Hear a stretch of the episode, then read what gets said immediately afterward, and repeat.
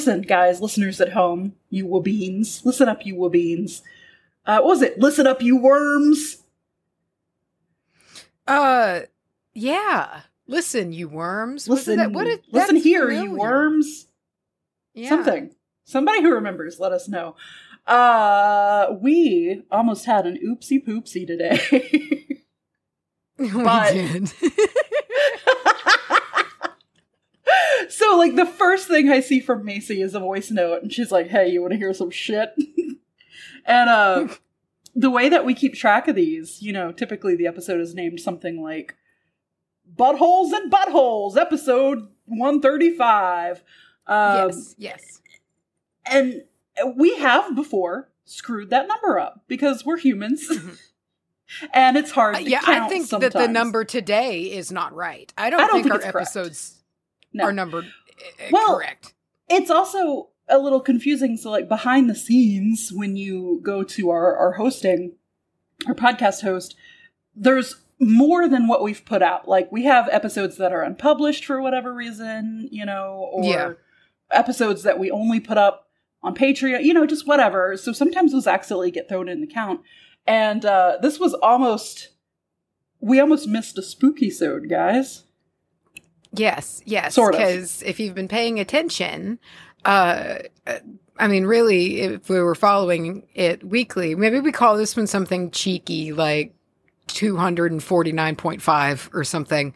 yeah Um, but when we released the first episode of Simply Captivating, I counted that as an episode when I, or whoever did, when whoever, whichever one of us uploaded it, like kind of just counted it in the rotation, even though it wasn't an episode and it wasn't in replacement of an episode. It's just like a bonus thing. So it's Mhm. actually, this is episode 249. So yeah and they've been to they've been jacked off for a little while but we'll we'll go back and i can go back and fix those today one of us will go back and fix that uh, long story short next week strap in for uh Yeah. the first spooky zone it feels like we've had in a while In a while. Yeah, Yeah, I think since Christmas or wow uh, maybe since Christmas. That can't be right. that can't be Um, true unless no, maybe we did skip one entirely who knows it's entirely possible We almost did it this time. Welcome to the Witch Bitch Amateur Hour, the podcast about Yes. witchcraft. Uh, my name is Mm. Charlye, and I'm just a girl standing in front of another girl, asking her to talk about witchcraft. This is my cousin Macy. Uh, my name is Macy, and odds are, if you go outside and call my name really loud into the winds, I won't hear it. but wouldn't it be creepy if you did? Like after this episode, Just a chorus airs? of just Yeah. like Macy. Oh, so scary, big scary. Don't like it. Do you remember? Okay, I got to tell you my, my train of thought here. I was like, well, what if we set up a time for everyone to go outside and yell Macy? I wonder what would happen. But then I got to thinking, do you remember? You actually might be too young, but when we rolled from 99 to 2000, uh, Nickelodeon, I think, did something and they gave it some name, but basically they wanted you to fill up a, a, a, a paper bag with air and go outside and when the clock struck zero and we flipped over to pop it you know you pop a paper bag right Okay. and it was supposed to be like this thing that everyone could just this little fun activity for the kids you know to do at the same time i guess to see if you could hear other people doing it uh, I, I i don't know but do you remember that No. Huh. Hmm. Hmm. Yeah. I don't remember. I would have been i you would have been six five or like Yeah. five. Yeah, Yeah. I would have been like right on that border there. I don't really know how that math would work because I'm born in January. I could figure it out if I thought about it, but Hmm. I, Yeah. I'm not going to think about it. No, think about it. Who cares? It's over. It's in the past. Yeah. You never have to think about it again. I I distinctly remember being sweating, scared because, you know, it was Y2K, the world was about to end and I was very freaked out and I remember Mama and Papa were over. And it was only like a couple of minutes till and I was getting more and more nervous as the time got closer. And then it just dawned on me, and I feel like I formed a brain wrinkle in this moment. several other places have already had their New Year's. Yes. Like if if thing if shit was going down, why would it be Central Standard Time? You Yes. know? And all my fear washed away, and I ran to the Mhm. kitchen and grabbed a paper bag and ran outside.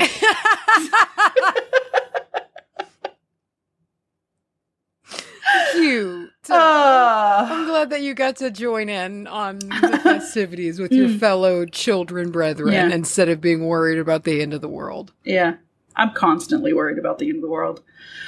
But Hey, especially young child me, I Oh, expected it at any fucking moment. any moment. And I've seen a lot of people actually, this thing is going around where people are, are like, I've seen other people like commiserating with that, being like, I felt this way too, uh, especially in a religious context. Because, you know, Oh, dude, I thing. expected Oh, dude. the rapture All the time. to happen at any second. I assumed I wasn't going and that I'd get pelted to death until the skin boiled off my flesh from Uh-huh. burning hot asteroids, which is what we were told.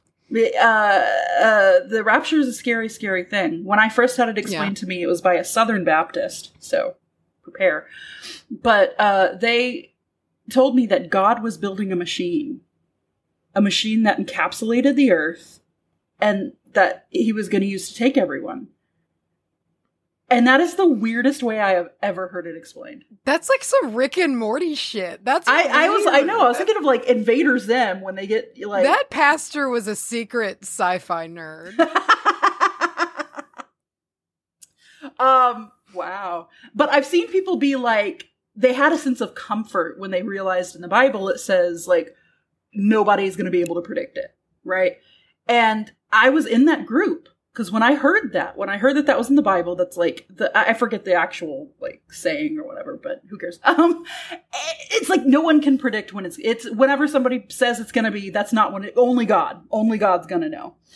And that brought me so much comfort because I was like, okay, whenever I see these billboards that have an exact date, because that's a thing here. Is that a thing everywhere? yes. Wow. Uh, where they're just like, prepare, this is the end of the world day. It, it would scare the shit out of me. Butthole would fall out. And from that point on, I never, ever was scared of it again because I was like, you don't know. You're not allowed to predict it. Yeah, you're wrong. Yeah. Because automatically you're wrong. Haha. um, yeah, I never really heard that. I just tried my best not to think about it as much as possible. Um, except for when I had to go and hear about it. Um, and between the rapture and 2012 and the day after tomorrow and Oh. just about any other thing you could think of, I was assuming at any ge- oh, or the scene in Terminator 2 that had me scared.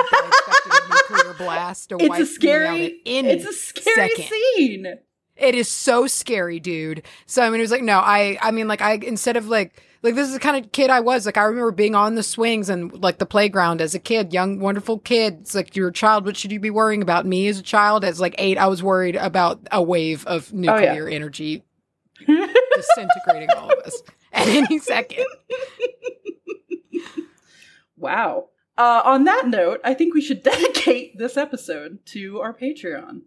This is the Wow. Patreon Patreon shout out segment. Uh, I don't know why the apocalypse talk made me think of this, but today, Hmm. this world ending episode goes to Wow. yeah, Claire H. Okay. Um. Sing a song about the end of the world. Sing that fucking Aerosmith song about the asteroid. I don't want to close my eyes. okay. Okay. I don't want to close my eyes.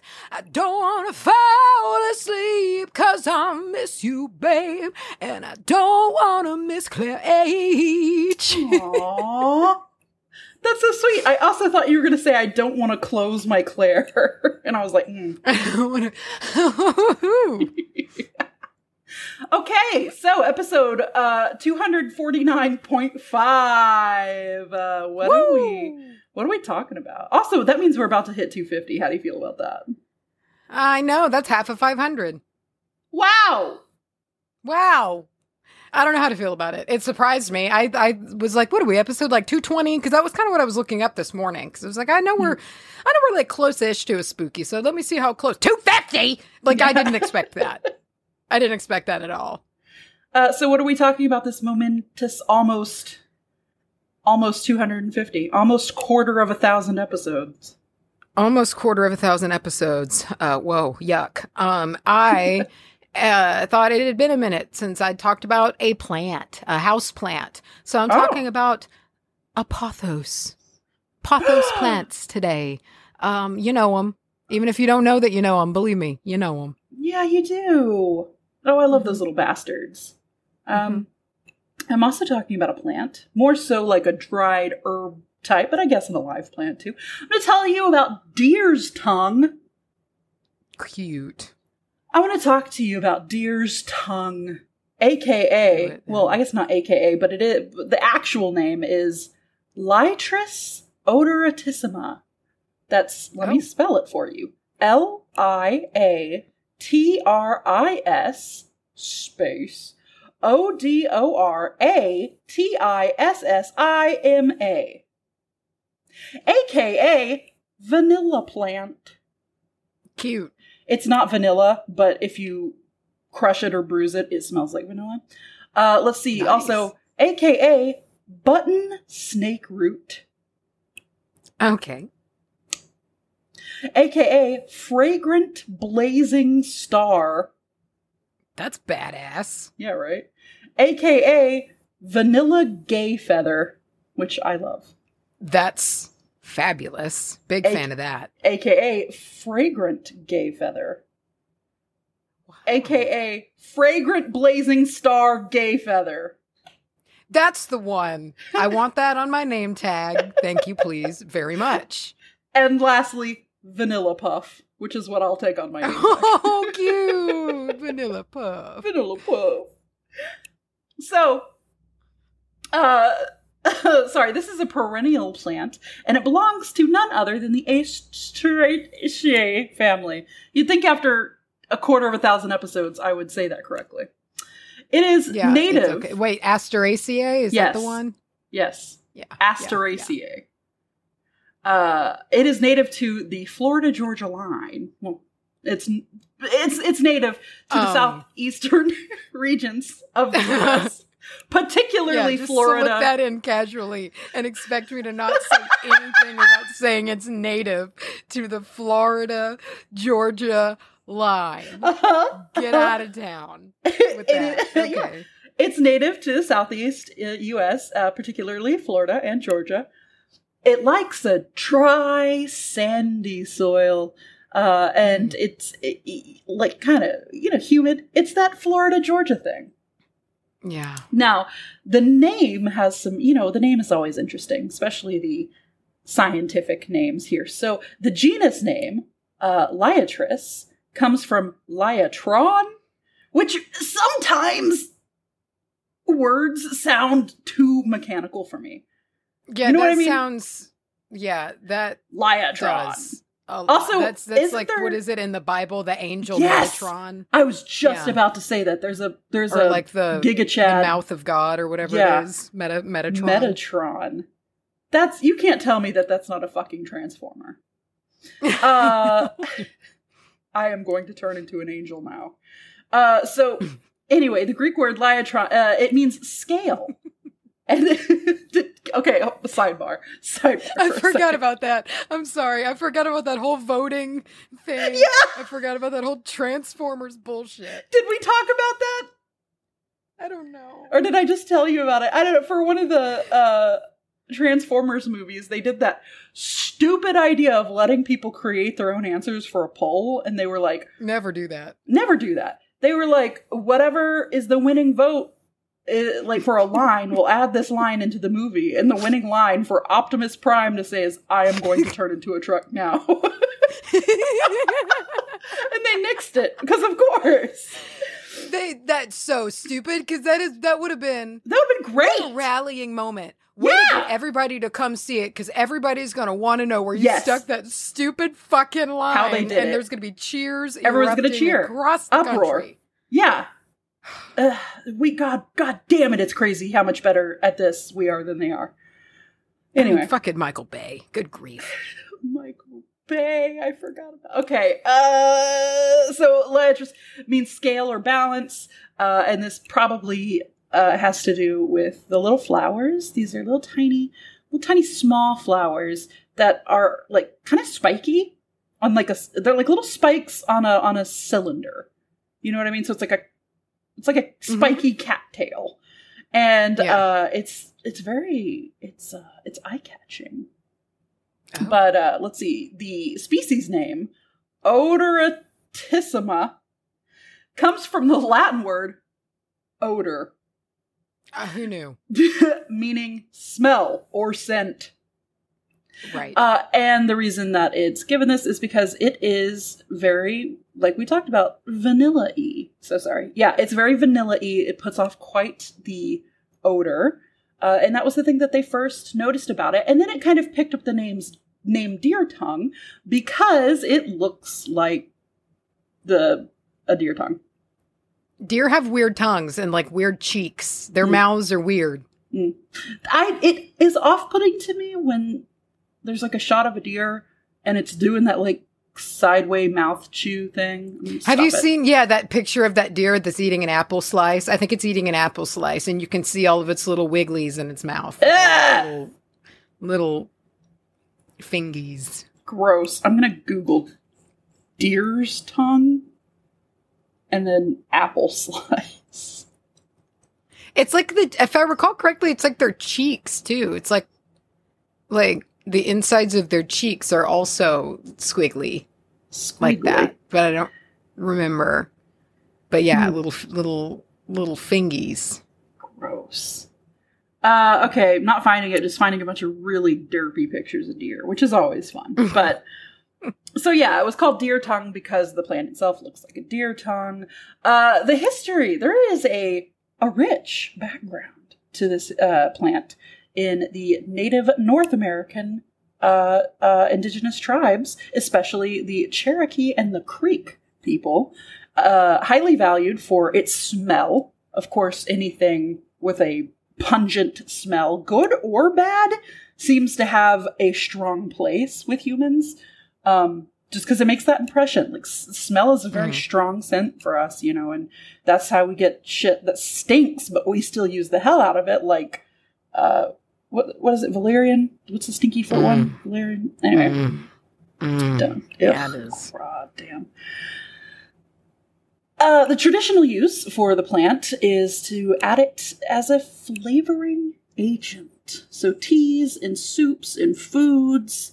Uh, however, it does have a place in traditional medicine for coughs, uh, sore throats, digestive issues, any kind of like esophagus, kind of not feely good thing. Uh, I didn't see that it had any kind of slippery uh, Okay. essence, you know, like a like a marshmallow or Like- a slippery Yeah. elm or yeah, anything like that.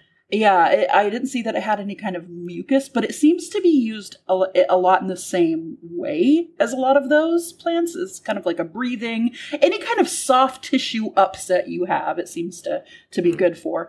Um, and then of course, people would just hang it in their house to make like potpourri and carry it on their body to smell good. And uh, when, as the place that I uh, got the the um, the source material here, as they put it, early European explorers came and documented the plant's usage. Uh, when the white people showed up, they stole it and they wrote books about it. And they were just like, exploring. "Look, it look was what some casual adventuring. Had Look no what we dire found. consequences. Yeah.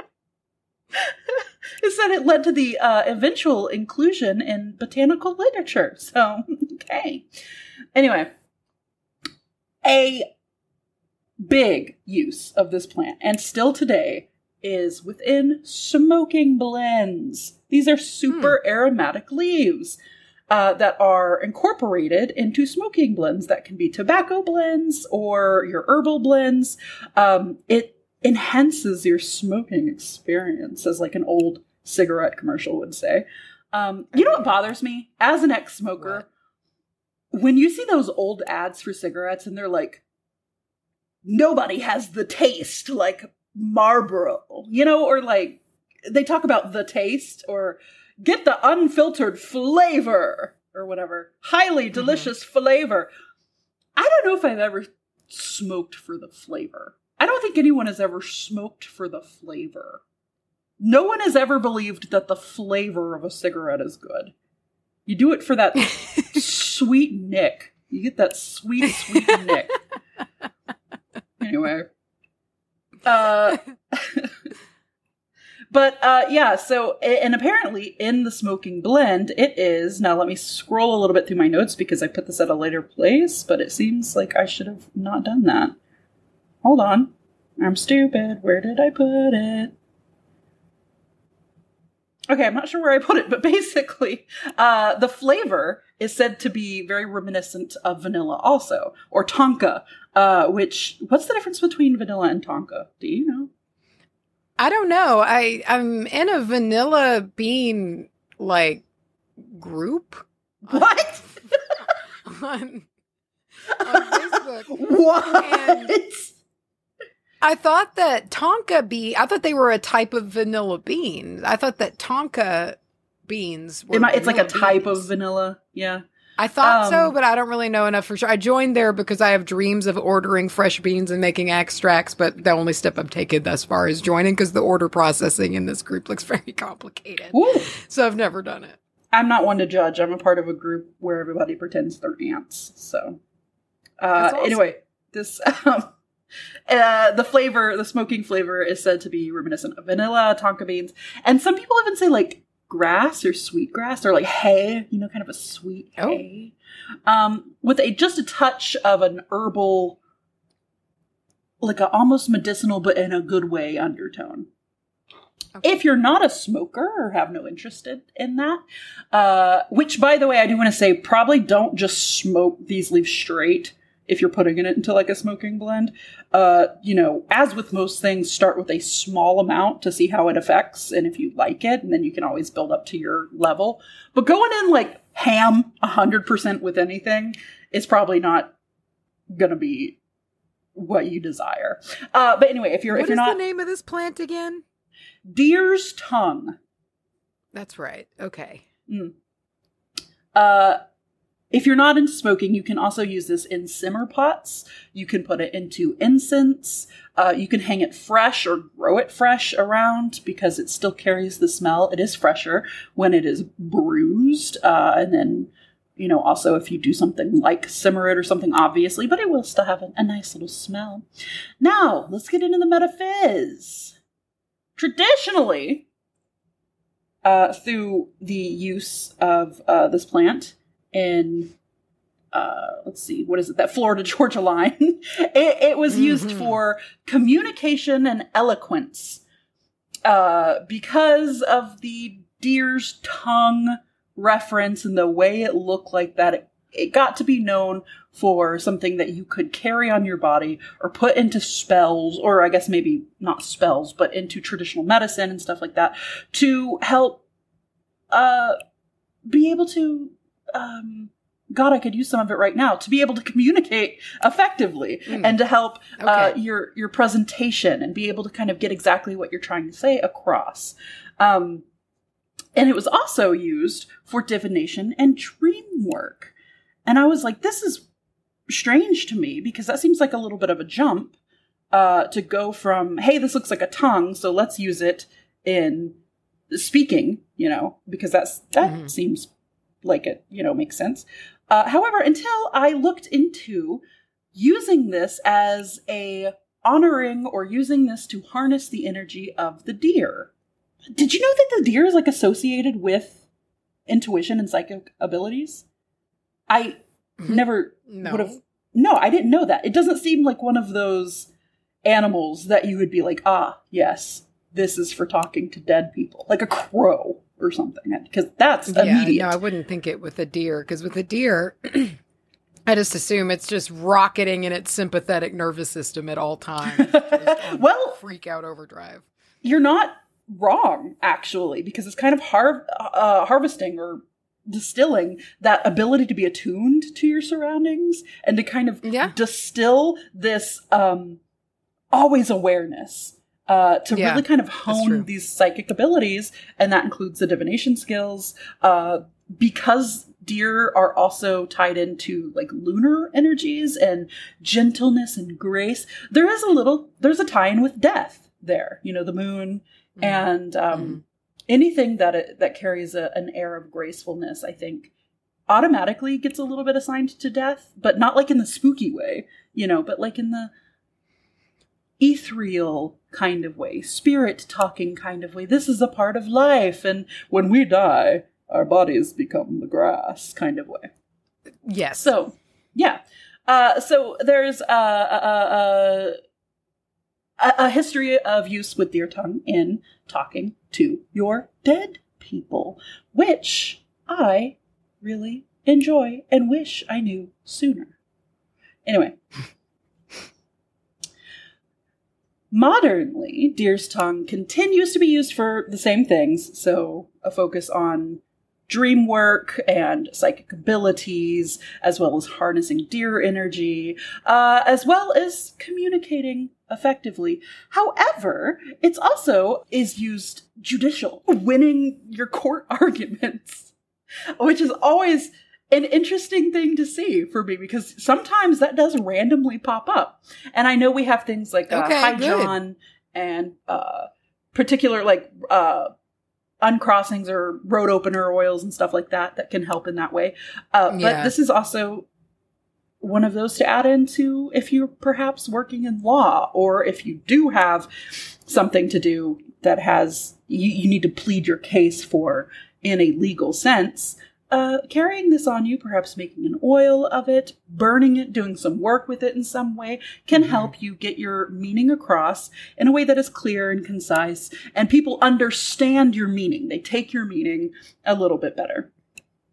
You can also use this plant for energy cleansing. Uh, so add it into your smoke cleansing uh, bundles and stuff like that because it does clear stagnant uh, energies. It can help to push around anything that's just kind of grody. I wouldn't say that this blasts through and like dissolves negativity, but it's a nice little refresher, and I imagine it smells pretty good when it's burnt. So, hey, couldn't hurt to add it in there. right. And uh, lastly, at least lastly from my side of things anyway, uh, big, big moon time, big moon time energy. The deer's connection with the moon cycles and its association with like soft energy, goddess energy. Um, you might. The more we get into it, I don't really like to genderize things like this, but I, I think it's just good to include Yeah, all of the different terms because there's some people that do, and I still do. I, on some things, like if that's what I'm going for, Yeah, that's yeah, what. I'm going for. if you are looking for something to be uh, a little bit more on the feminine side, if you're looking for the feminine, feminine and masculine energies, uh, the things that include like intuition, mystery, uh, grace, fertility, softness, that kind of thing. And if you are a lunar witch, this is also a good herb to venerate the moon if you would like to do so, or just include in your moon rituals. Now, this next bit comes directly from hearthwisdom.com, where you can, of course, get you some deer's tongue herb. And they have written a little bit of the usage, some of the ideas that you can use, you can do with this plant, okay? Uh, they have here dress a white skull candle with some clarity oil and deer's tongue to open up clear and positive communication with someone who is not speaking with you or hiding the truth. You can dress a justice candle in some court case oil and roll it in deer tongue to before a court date to ensure that you express yourself in a way to bring your best outcome. Man, I like the court case ones. I do too. Like that's just such a scary thing, you know. And You want it in your back it's pocket. not necessarily always fair, You, yeah, no, no, no, it's not. you know. you know Yeah. and and a lot of times it's who presents themselves better or who, whose case is presented better or whatever. So to Yeah, have or that who is yeah perceived Better. better, too. yeah to have that in your back pocket you know. Uh, you can burn some deer's tongue on a charcoal dragon's blood resin and uh, let's see what do they have lovage? To create and open up to create and open up a more loving communication with a romantic partner. And lastly sprinkle deer's tongue around your environment to open up positive communication in your home or work. So if there's somebody out there you're struggling to communicate with, particularly in a work sense, because that fucking sucks, because not only do you have to figure out a way to get your point across, but you have to do it professionally, which sucks. I hate, I hate office speak. I hate it. Anyway, that's a good way to end. I'm going to end right there. but that's Deer's. I hate office. I hate office speak, brother. I hate it. It's so fucking. I hate it almost as much as I hate small talk. It's just bullshit. Can we all not act like we're all just gonna like? let- Let's just we all go home and take our pants off and bitch about each other. Why do we have to act like we don't? Yeah, it is just forcing a bunch of people into a building together for 40 hours a week and just being like, y'all sort it out. Yeah. Hope it works. I know Um, that like and that's why the office talk exists. you can get your 40 hour work week done in probably 15 hours, but we're you know be here anyway for the what do they call it the the culture. Fuck off. yeah, the work culture. Fuck off.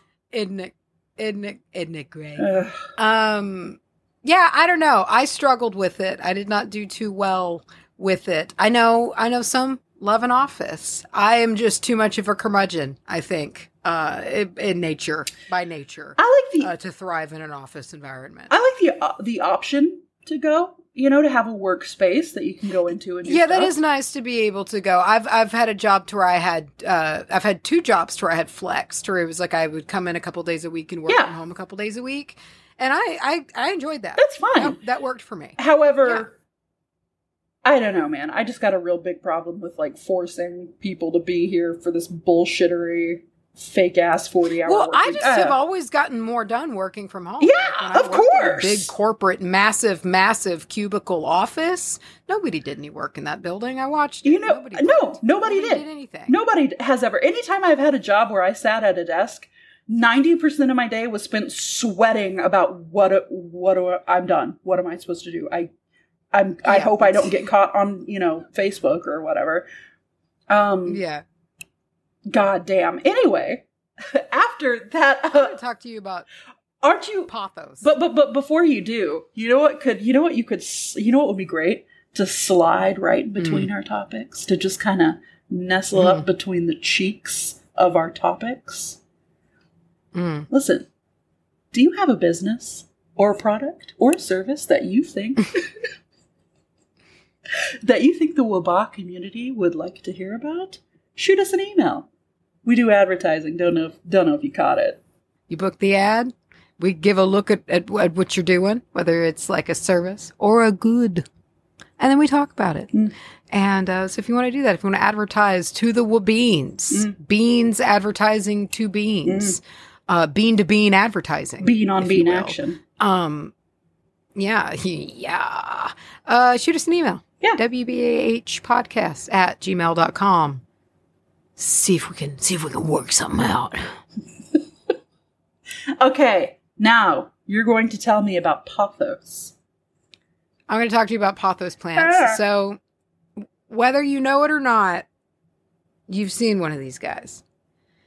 You've seen its little vines, whether it's in an office, like we were just talking about, oftentimes stubbornly, barely clinging to life because they refuse to die, or Maybe you've seen them in like their full on majesty, you know, when they've got like their long tendril vines just like coming down. Like sometimes you can see them in like nice public, like, like restaurants will have them all done up sometimes in their long, dangly, pretty ones. Like you, you've seen them before. They're the long hanging basket plant that grows the pretty green heart shaped leaves. And sometimes they're spliced you know, with a little bit of like white or yellow or a paler green on the leaves.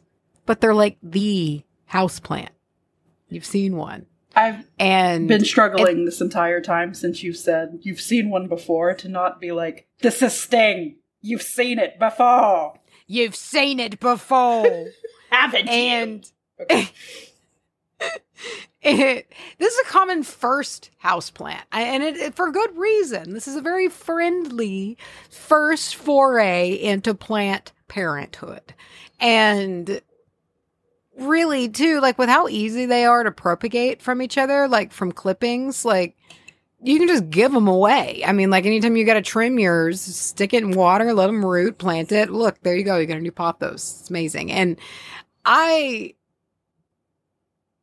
I like, uh, they're also a common, uh, along with peace lilies and, you know, caladiums, some types of, uh, corn plants and snake plants. They are a common funeral plant. Oh, Uh, it is not uncommon to see a pothos as an option for like a funeral arrangement instead of like giving flowers, sending a live plant. I like the live plants for funerals. Mm. I like, um, just kind I don't know. I have a couple of funeral plants and Wait, to me they're kind of their them? own little they're like no like oftentimes after a funeral there you're there's like a tremendous amount of arrangements and scent plants and flower vases and and whatnot So you And just take 'em? it's like yeah people bought them as like you don't like say thank you for these flowers can i have them like assume they're yours no, what is this that's what people do. They send you flower. They that's what they send flower for, right? Is the funeral in the family? Yeah, I know, but you can you can send whole plants like instead of a a, a Yeah, I know. And Yes. then and then what? You just take them from the family? no. I'm saying I have funeral plants from funerals I have gone to. They're mine. They're from like. I, they were given to Oh. me post funeral because I was there, and they're like, "Do you want some of these plants?" Okay. Like that's I didn't I thought take you just them. meant you were like attending been- attending a funeral, and then at the end of it, you like walk by the casket, give your last respects, and on your way out, you snag a pothos.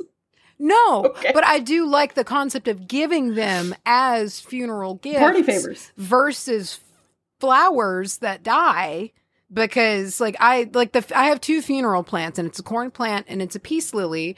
And just when I work with them I like to they're kind of an ancestor altar to me.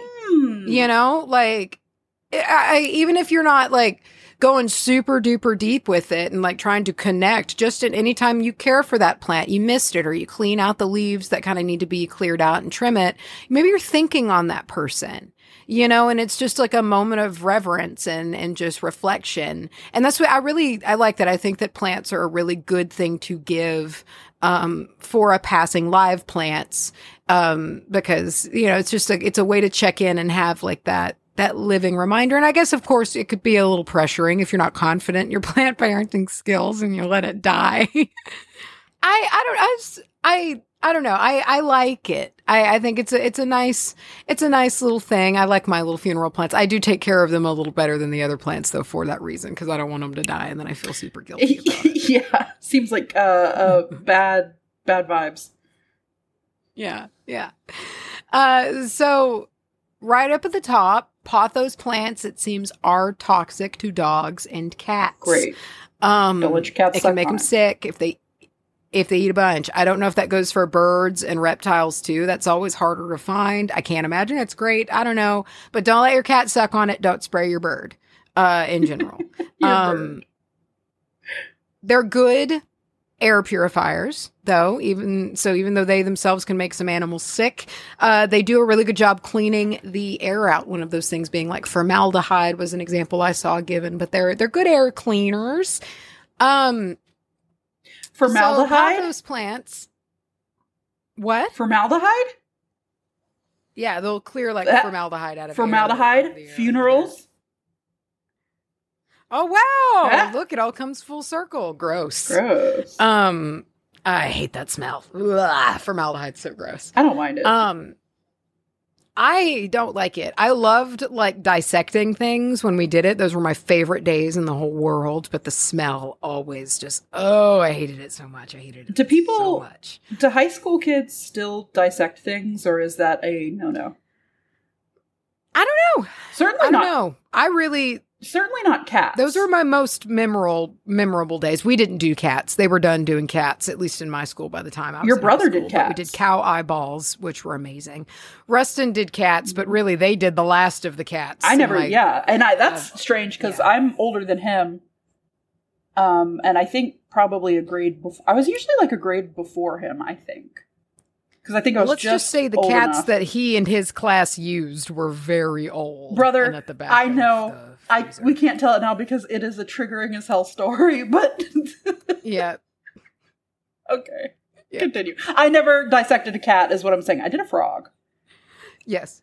I did frogs. I did a cow's eye, which was the most memorable and cool fucking day of science class I ever How do you had. do an eyeball? Because aren't Um, eyeballs like they're deceptively hard?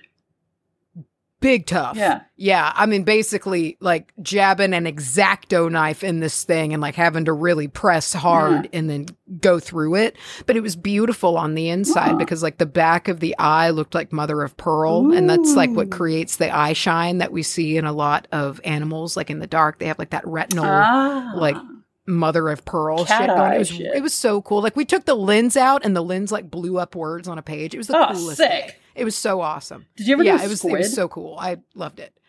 No, we didn't, but I did do a sheep's brain. Whoa! that was like just kind of a lump of lump of gray. Yeah, yeah.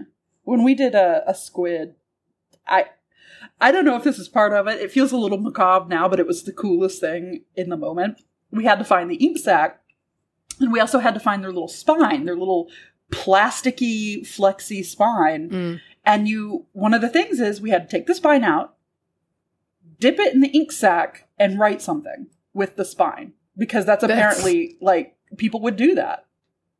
Sure, it's awesome.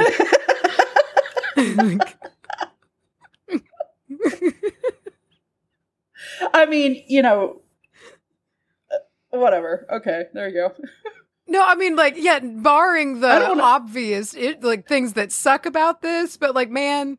If you're in science class, I'm so bored in school all the time. Oh, if I yeah. get told one day in science class, listen, take this out of this invertebrate or whatever this is. I guess if it has a spine, they aren't invertebrate. I don't know. Take this out of this animal, dip it in its own Yeah. and write with it. Fucking metal. Damn. I mean, yeah, that's just like, Oh yeah, hell yeah. man. Oh yeah, it was a it was, it was a fun day. Guitars are screaming in the background, just power, yeah, sir. I'm in it. I'm doing it. and then you get a little older and you're like, oh jeez. Yeah, yeah, yeah, yeah. I do it right now. I though. do. I would I love dissecting shit. Yeah. It's. I love it. Okay, uh, now that we've upset everyone. uh, oh, the emails we're gonna get after this one. Oh yeah, it's my turn. All right, I forgot we were talking about my stuff. Um, I got really on thinking about that. Yeah. Okay. So wow. I um here we go. So the scientific name, Latin name is Epipremnum aureum. EpiPen. So uh, it's what it reminds me of. Yeah, like epinephrine. Huh. Uh, it's a tropical vine, uh, native uh, to the Solomon Islands. Was one place that I saw specifically um, as like the origin point, but it's in the south, native to the South Pacific. And uh but there was other locations as well and in like one it was like site like I was on wiki and it where it said it originated was like citation needed and so it's like I don't exactly know for certain if it was the Solomon Islands but Or somebody South just was like, that sounds right. Sure, yeah. And vine is the right word because some of these dudes can grow to like 60 feet long Whoa! in the wild. Like that's that's long, man. That's like really long. And so pothos plants reside in the family Araceae, similar to yours today. And another one that I feel like we mention all the time. And and we've got some fun AKAs here. Good. Okay. So we've got some fun other names. And um okay, so for these first two um they're very similar and I don't know which one it is, but I found them both separately but right after each other, like saw one on one site and then found one on another site. So I don't know if one's a typo or if these are two Ow. individual I'm names. gonna pretend they're individual. So the first one, which sounds really cool, is Hunter's Rove with a V. Okay. Rove. R O V E, right? Cool. Hunter's Rove. Yeah. right? It's like, oh, that's cool. That's cool. And so then I looked, and on another side, I saw that it was called Hunter's Robe. Like R O B E. I, I don't. I mean, kind of makes sense. I believe it if you're trying to like. I, I think it makes sense. You know, they're very coveragey. They have a lot of vines. And if you're hunting, you, know. want to blend in. So perhaps you put this Yeah. around you. drape them on you. Yeah. Hunter's robe. Um, Hunter's robe. Uh, there's Devil's Vine, Sick. which is fun, Sick. and also Devil's Ivy, which is even cooler. Um, we have Ceylon Creeper, Okay. And lastly, Money Plant. Um, Ooh. sometimes it is called. Uh, so what's interesting about these plants is that in their native environment, they really they're they're climbers. They're creepers and climbers rather than danglers, like how we have them a lot in like their baskets and whatnot. So they will cover a forest floor. Sometimes to a fault. And the way that their root system is, it's apparently it's an aerial root system. It allows for climbing. So eventually they'll like cover the tree trunks, they'll cover Sick. everything. Sick. Sometimes in a way that's a problem. Wow. And you can you can train them to climb upwards uh, if you want to. Sometimes you can just get them this way already potted, so they're not always just in a dangly hanging basket. Sometimes they have like one of those little moss poles, you know, that they can kind of like climb up and and do that. So you can train them to climb upwards. Generally in like the home environment, not like their native environment, but like just like inside or whatever, they'll be about they can make it to 10 feet long or so, but maybe even a little bit longer, but that's still pretty big. 10 feet's long. Uh, you'd have to have that lifted up pretty high. a lot of feet. Um, or down low to climb. Yeah, it'd be pretty cool though. what if you were 10 feet tall? I would hate that, and I don't think I'd live very long. Yeah, you'd probably die. They say, yeah, I don't think I'd, I don't think I'd have very, and I'd probably have a lot of blood clots. Are you going to live for a really long time because you're short? I don't think As someone said It online, works that way? were weirdly short. weirdly short. Weirdly Yeah, short. weirdly short. Whoa. Um, so nobody said that about me. They said it about somebody about as tall as me, though. So they basically said it about me. They, they said about you. Um, and I said it about me. They meant it about me. Yeah. Um, specifically. so these plants, like again, we as we've mentioned, these are tropical plants, right? So let's do what we've done for these house plant episodes, and let's take ourselves to the environment that these plants like, right? Well, guess what? This one's a lot like all of the other ones we have talked about. So Moist. come back to it then. So we've got a tropical environment. And yes, these plants, first off, they have a survival will that is very admirable. Hmm. They're very hard to kill, but it is nice to cater to our plants uh, to make their existence a little better so they're not just like living their whole life in the equivalent of just like Deadpool and that air chamber that sucks so much. Like they're not just struggling forever. They get to thrive a little bit too. It's just good to know at least a couple Ugh. things to make them feel a little better so they're not just miserable forever. I think about that air chamber. Oh man, time. that just instantly Um, gave me a headache. it's so bad. Oh, I'm so glad I so- can breathe right now. Holy shit. let's go to that forest floor. Okay. We're in the South Pacific. South Pacific. It's humid down there, guys. Mhm. It's humid on this forest floor. And so we know, okay, this plant's probably going to like it. It's going to like some humidity over a dry environment. So maybe like a little mist here and there, make it happy. Maybe if it's sitting right where the AC vent blows, Ugh. maybe we'll move that Mhm. because that's just going to dry it out. It's not going to, that's, it's not going to be ideal. It wants a good, warm kind of, or at least, you know, humid kind of environment.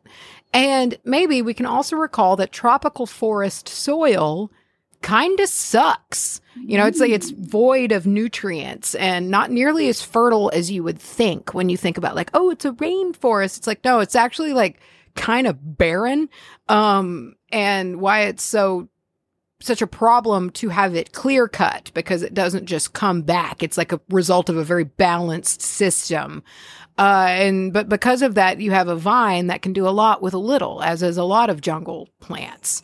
And rainforest soil, while getting a lot of moisture, it drains well. And you get that as well with this plant. It likes moist soil, it like, but it, it, it needs to, it likes to drain well if you have it in dirt.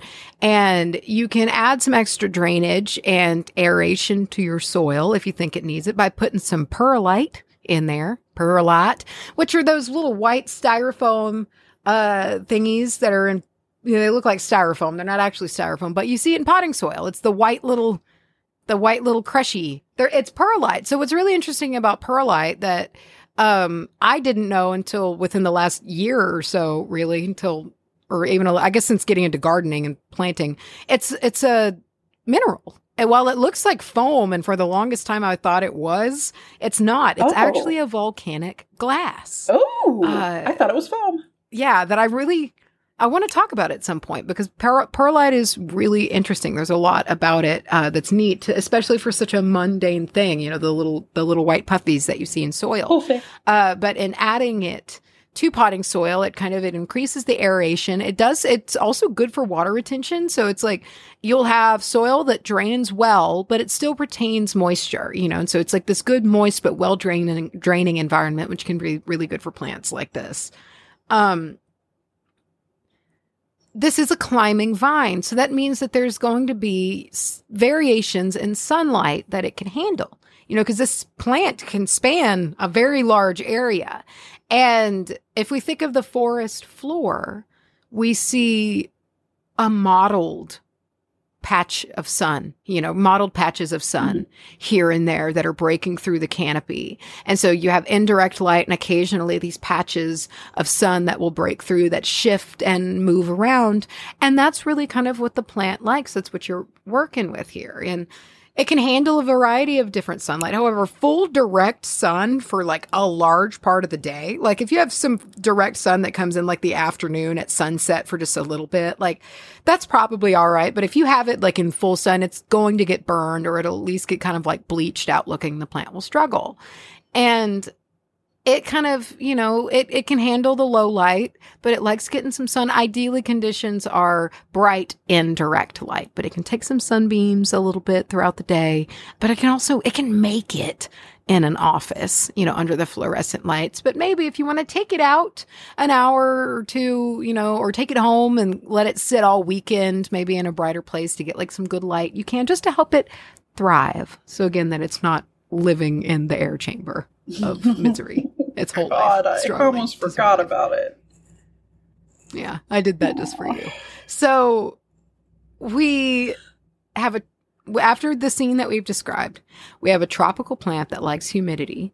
It likes moist but well draining soil. It doesn't require really a, a ton of feeding. Like you can still fertilize this plant, especially during the growing season when it's not dormant in winter. Um, and it's really, especially since it's not known to bloom at all. Um, really, the reason for this is interesting and it's kind of a bit complicated for me. So I don't exactly understand what exactly is going on here.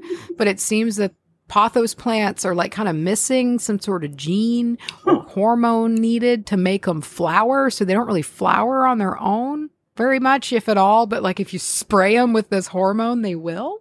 Oh, But it needs help. Yeah. huh? So Plants they just need a hand. Yeah. Um that said, after all of that, they are versatile. Versatile. They want to be treated well, but unfortunately for them and fortunately for you, they will settle for being treated a good bit less than what they would consider ideal. Good. Um, pothos plants are really good for beginners for multiple reasons. Their iron survival will being a very notable one. But along with that, they're responsive. They'll talk to you with plenty of time to prevent a full on death. You know, like they'll warn you if they're not feeling good. And- Yeah, they're not like some plants. Like I swear, I've had succulents before to where like at Uh-huh. night before going to bed it looks normal and I'll come out for breakfast and it's melted. Yeah. It's just Oh, melted yeah. overnight Yeah. into a pile of goo. Mhm. And I'm just like, I hate this. I, I hate succulents so much. Um, but this isn't like that. You get some warning there. And oftentimes it, you know, it might be starting at kind of like the, the soil level, like the base, uh, and like the leaves start losing at the base and like towards the tip, you know, like Tip. you get, you just get some warning. Uh, and when they're not feeling good and they can respond. Uh, and when they're doing really well, they're growing and they're growing really, really fast. And again, when they're sick, they show you signs of improvement too. Like if, whether it's that they needed more water or they needed more or less light uh, or they need to be in a more humid environment or something like that, they generally respond to the change really quickly and will like let you know if you pay attention to them. Like, I'm doing better. Thank you. Which is really helpful when you're learning plants. You know, like if you're not familiar with the more subtle signs of your plants and keeping plants, it's nice to have this wide berth uh, in which you can kind of learn in and you won't just kill the plant Mm. very, very easily. Plus, it's it, just it will work with you. It is. And pothos plants can really, they have some longevity. They can live a long time with proper care, well over a decade, multiple Whoa. decades, some people have reported. Um, and at that point, it's a family member um, to me. Shit. Uh, that's a long time. can you, imagine? can- Can you imagine having a plant for 17 years and then it dies? No. I was really upset when my Majesty palms that I had for three years died in the freeze in the house. Mm, mm, That mm. bummed me out because like they were three years old and it was like I had that was a long time. Yeah. You know? Um, so no, that would bother me a lot. Uh you can get really creative where you want to put these guys. That's one of the things that makes these a great plant too for the house because they're great decoration and they can handle so many different lighting arrangements uh, that you can really play with them a bit, including putting them in the shower. So if you have one of those big, fun, fancy showers that have like enough room to hang plants in, Mm, uh, one, I'm jealous of you, and Mhm. two, pothos do good hanging in showers, and not saying like you're hanging them in the way of the water because that would be problematic for a host of reasons, but like just kind of there in the space and they're taking the humidity. A friend of mine has like this magazine level bathroom and Oh. she has a pothos in her shower, and I think about it all the time. It's so nice. Think about it. Uh, You know, I once heard someone in a video. Uh, it was like a video review for some resort because I was, you know, pretending I had money. You ever do that? You ever just like look at things? Oh? Dude, Hunter and me were looking at beach houses Oh, that's to buy right. the other day because we were watching that stupid fucking show. Yeah. And we were like, you know what? Let's dream for 45 Yeah. minutes real quick. Let's just see. What Let's- would oh, this yeah. one's fun. We could do this. and then you get to sit there and you get to act like you have, and then you you can scroll through these like two million dollar homes and be like, mm, I don't really like the color of that one. Whatever. I wouldn't do it this I way. if don't- This was my Hmm. house. this has one too many bathrooms but um uh i was i was doing that and they were doing a tour of this resort room and they had, it had one of those big fuck off showers and the girl in the video uh she was just like look at this and she called it a porn shower she's like look at this porn shower and it it seared itself into my psych like my brain and anytime there's a big ass somebody has like one of those big ass showers it to me it's Yeah, like it's a porn Oh, shower. it's a porn shower. And just it makes sense. yeah, because I mean, like, she's technically not wrong. I mean, and I don't know what context she meant it in, and I don't care. It's a porn I think shower. she means that if, uh, like, in all of the stereotypical shower porn scenes, you're gonna need you got that big open Yeah, glass shower. shower. Push your boobies up on. Yeah, you got to have a few characteristics of that Hmm. shower, the porn shower, Porn and shower. most big fancy showers also equate to being porn showers because they tick those boxes too. I mean, that's what I mean. I'm like, that's you know, Yeah. it's like, is it? Are we talking literal or, you know, when people say food porn, which is don't say things like that. I, I mean, I it makes sense in the literal way. Like it's a porn shower. If if if shower has the space to create tangible porn, Uh-huh. it's a porn shower. It is a porn shower. Yeah. Good. Good to know. So you have a friend with a porn shower. Glad, glad we cracked it. Yes. And apparently, these guys can be big invasive species, big time invasive species in tropical environments in which they have spread to and have like no real natural stopper. You know, nothing's eating them nothing's stopping, nothing's competing. And so they can just choke out basically Wow. everything, blanketing whole forest floors and trees, like just taking over. Yikes. And that's a pretty good segue into the metaphysical perspective of this plant plant because right out of the gate we've got endurance here. This Mm. plant's got miles and it clings to existence. Not only can it eke by in an office under fake fucking lights that give people anxiety, it can also blanket an entire forest Like it's it wants to endure. This Mm. plant wants that. And if you oh, if you just get it out of that office for a couple of weeks and set it loose, who knows what can happen. You know, it just it wants to it wants to go. It wants And- to be found.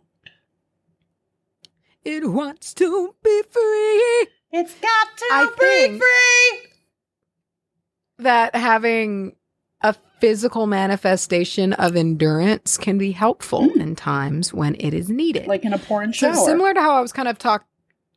can be helpful in times when it is needed. Like in a pouring So shower. similar to how I was kind of talk. How, I mean, like, okay, how nice though. Yeah. All right. That, um, let's go ahead and say that this little ritual that I'm about to talk about here, just the same thing is happening while you're taking place or you're showering in your nice porn shower. Okay. Yes. Having a steam moment with your pothos plant, having a talk.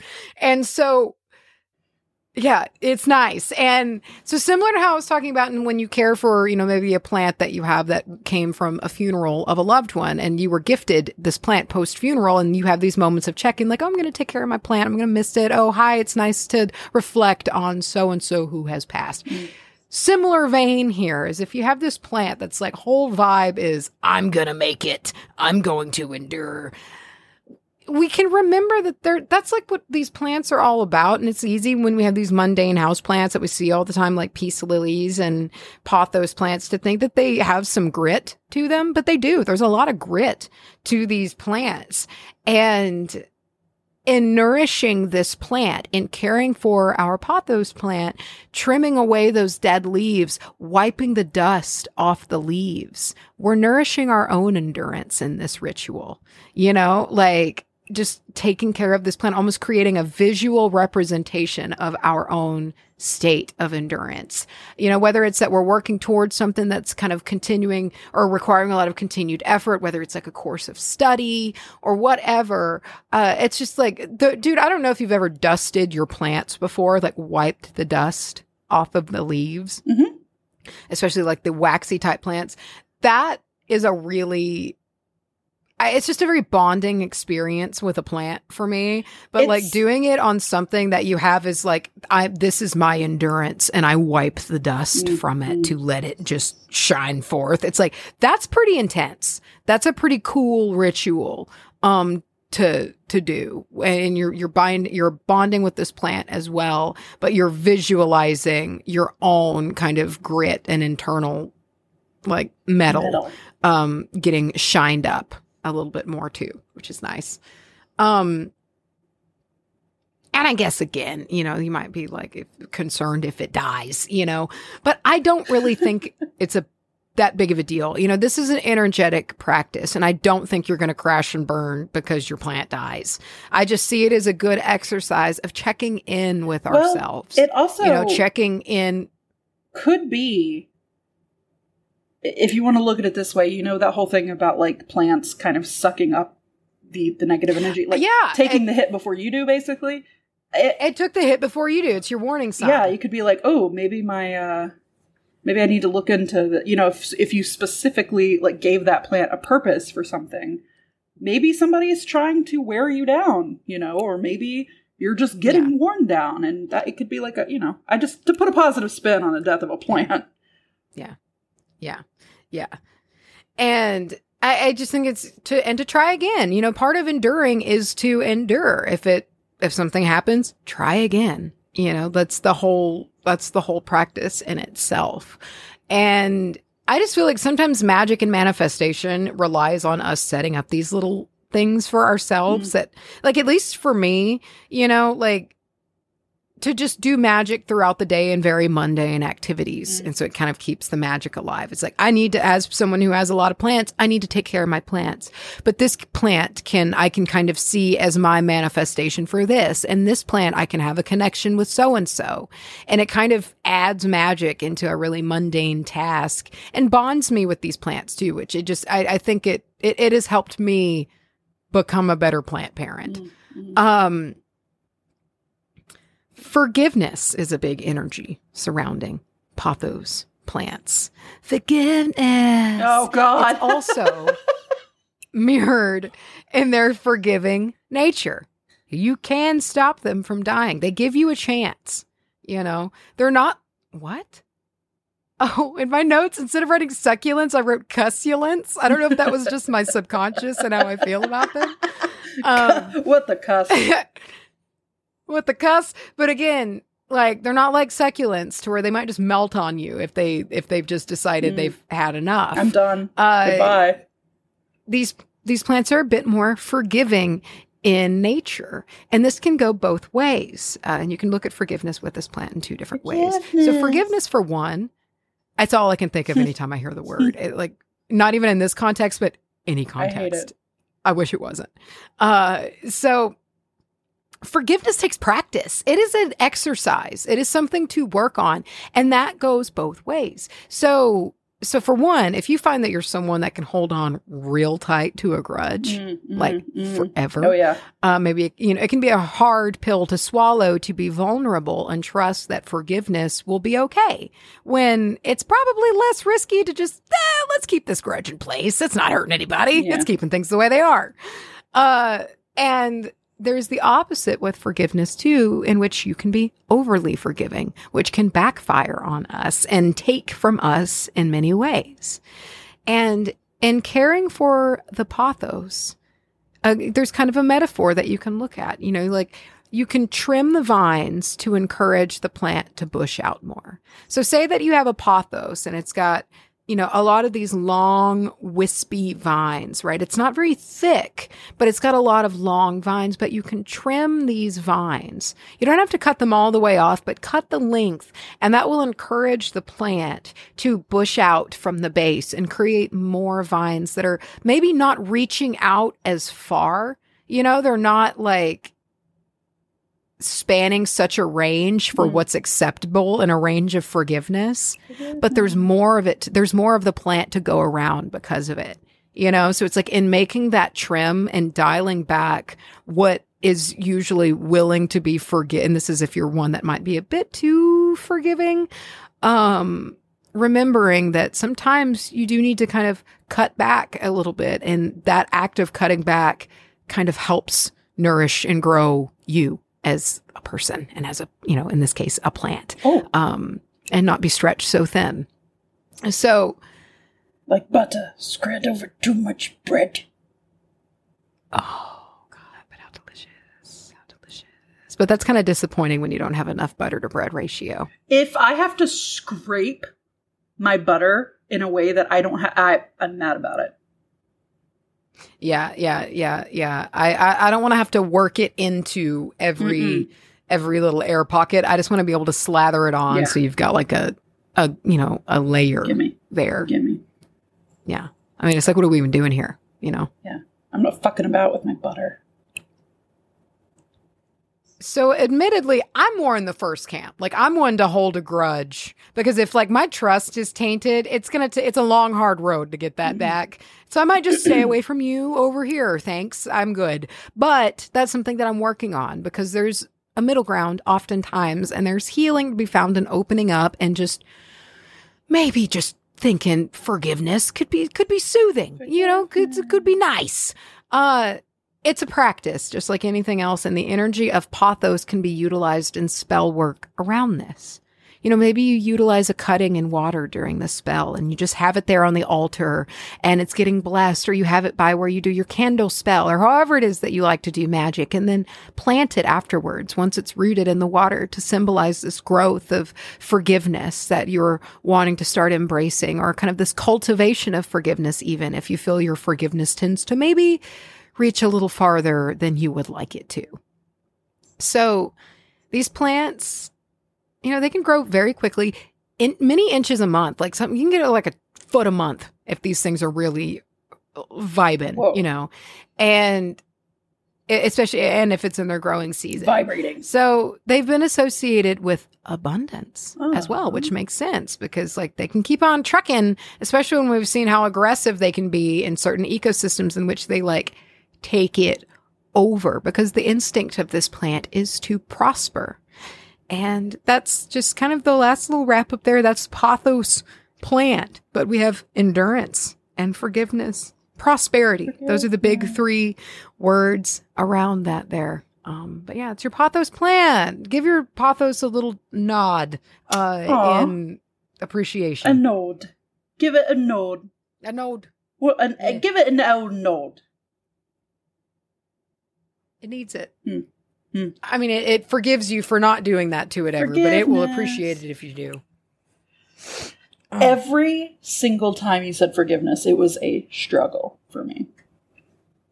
Dude, I think, well, uh, you failed at the struggle because I feel like I heard through my headphones you said it every time.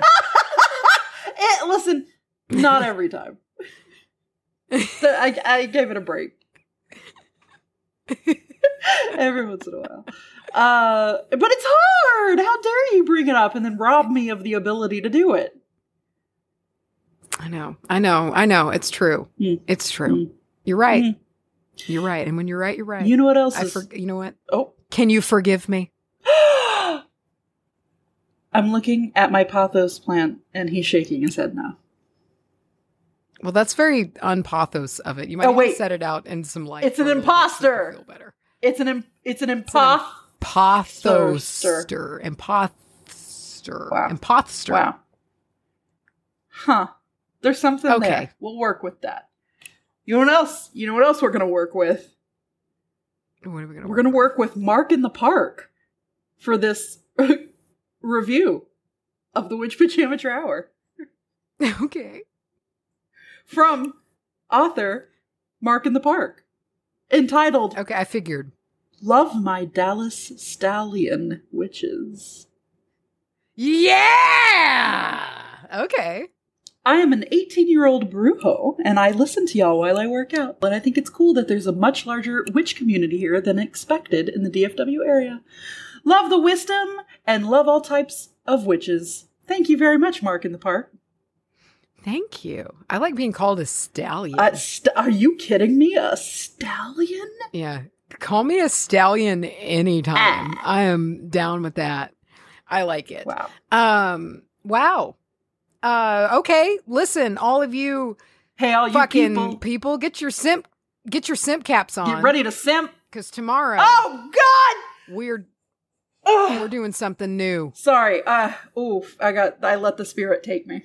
I'm ready to burst. Uh huh. Um, I'm ready to explode. Yeah. We Have you watched it yet? are steering away from Farmer Wants a Wife because that is over. Yeah, well, that was some season one shit. We're on that season two shit now. Simply Cap, Mm. season two. That's on our Patreon. We're talking Queen Charlotte, Oh, and I can't, I can't, I can't, I can't wait. Mhm. Join us. It's a good time. Uh, if you don't think you're going to care about something, listen, we'll make you care. Okay. yeah. Yeah, I was surprised at how many people were like, "Listen, I didn't even watch Farmer Wants a Wife, but I bless Sorry. you." it came out of nowhere. Whoa. um. Yeah, join us. That's five dollars at the five dollar level. Five dollars a month for four, sometimes five, depending on how many Thursdays are in the month. Uh, episodes of Simp Cap.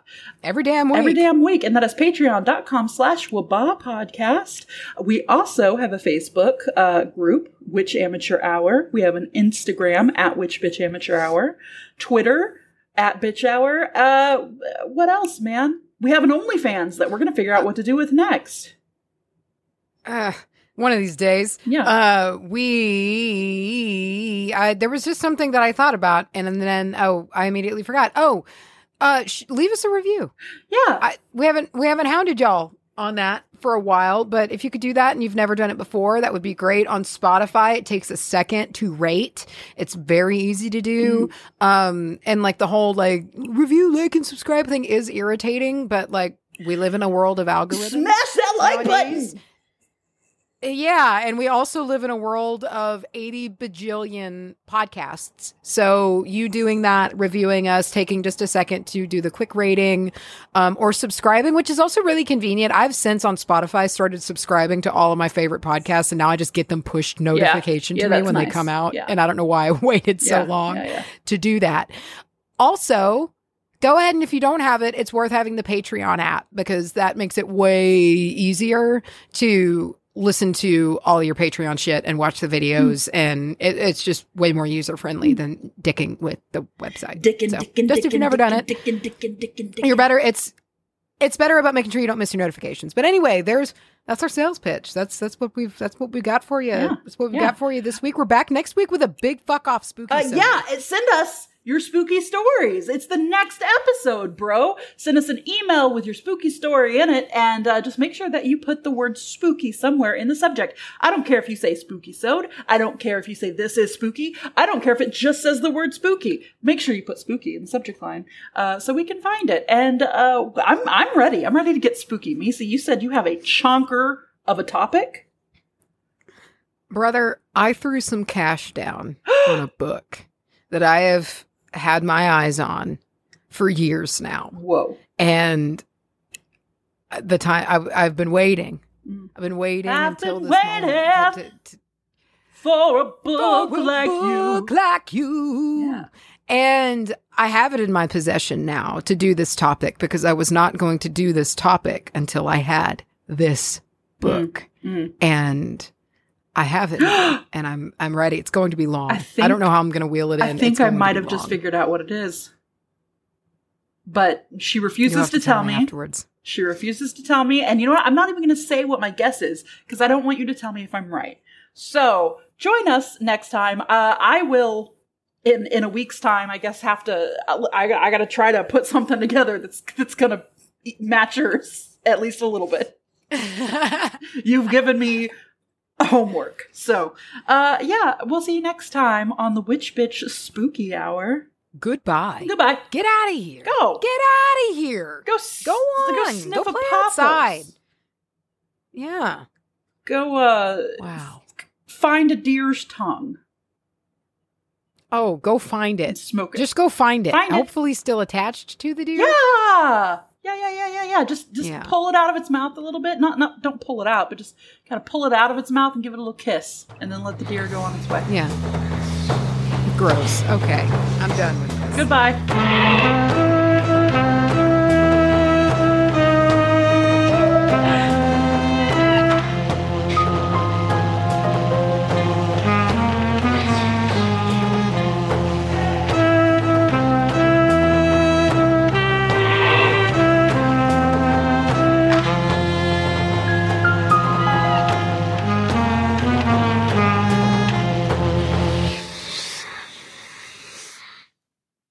Look at us. Yeah. Synced. We're in sync with each other. We're in the sink. Mm. Oh, We're in. We're trapped inside of a sink. Let us out. let that sink in.